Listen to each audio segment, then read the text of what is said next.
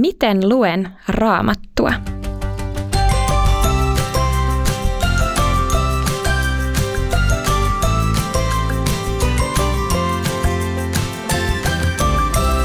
Donkkipodi. Tämä on Donkkipodi, podcast, jossa tehdään oivalluksia elämästä raamatun ja donkkilehden äärellä. Mun nimi on Iida.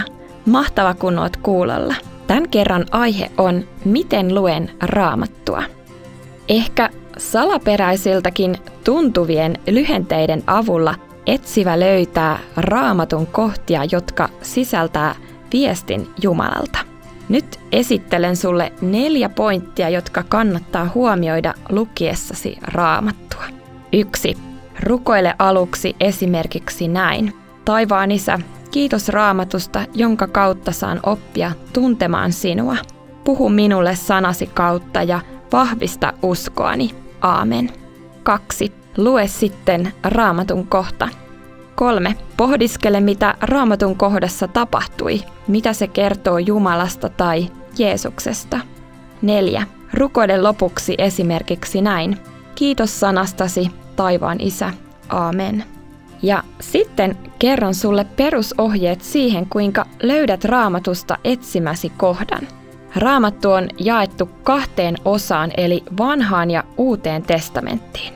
Apua kirjojen etsimiseen löytyy testamenttien alussa olevista sisällysluetteloista. Niistä löytyy kirjojen nimet ja järjestys. Raamatun kohdat ilmoitetaan usein lyhenteinä. Ensimmäinen kirjaimin muodostettu osa tarkoittaa raamatun kirjaa. Esimerkiksi kolme Moos tarkoittaa kolmatta Mooseksen kirjaa. Nimilyhenteen jälkeen tuleva numero tarkoittaa lukua.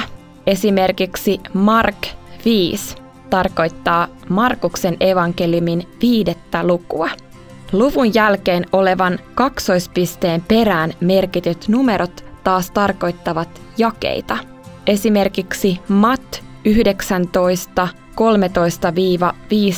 13-15 tarkoittaa Matteuksen evankeliumin 11. luvun jakeita 13-15. Raamattu ei ole tavallinen kirja, sillä se on Jumalan ilmoitus ihmisille. Raamattua lukemalla opimme tuntemaan Jumalaa. Lukiessamme raamattua Jumala on itse läsnä pyhä henkensä kautta. Tärkeää onkin aina rukoilla, että lukiessamme raamattua Jumala voisi itse opettaa meitä.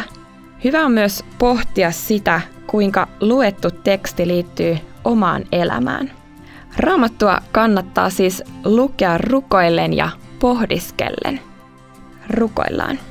Taivaan isä, opeta minua lukemaan ja ymmärtämään raamattua. Aamen. Sitten kysymys sulle, kuinka monta raamatun kirjaa muistat ulkoa? Mä muistan ulkoota esimerkiksi Efesolaiskirja 2, 8-9.